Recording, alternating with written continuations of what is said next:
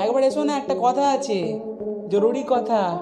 আরে, তোমারই খাটনি কম হবে, শোনো না। হ্যাঁ বলছি যে তোমাকে আজ রান্না করতে হবে না। আমি আজ কিছুই খাব না। আরে, তুমি কারণ জিজ্ঞাসা করছ?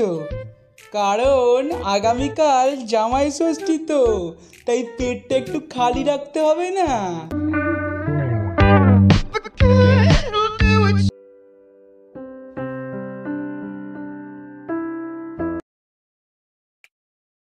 এই নাও বাবা, তোমার জামাই ষষ্ঠীর গিফট হ্যাঁ এই ঘড়িটা অনেক দাম, প্রায় পাঁচ হাজার টাকা দাম আছে।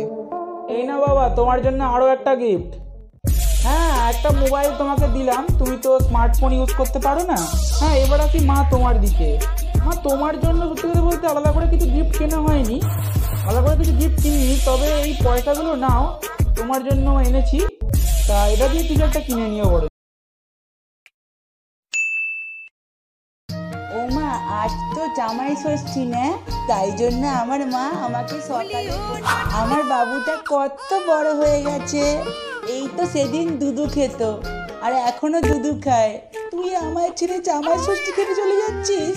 আমি এতদিন কি করে থাকব? তুই না ভিডিও কল করে দেখাস যে তোর শাশুড়ি তোকে কি খেতে দিল।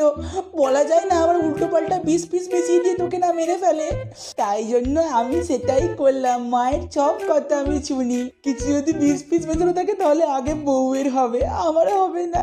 গুড আইডিয়া না? মা ভালো আছেন? বাবা ভালো আছেন? সবাই ভালো তো? আচ্ছা বলছি যে আমার ওই মিষ্টি শালিকে দেখতে পাচ্ছি না তো? শালি কোথায়? শালি আরে ও শালি শালি আরে ও স্বস্তিকা। আরে অনেকদিন পরে তোমার জামাইবাবু এসছে, একটু দেখা করে যাবে না? কতদিন আমরা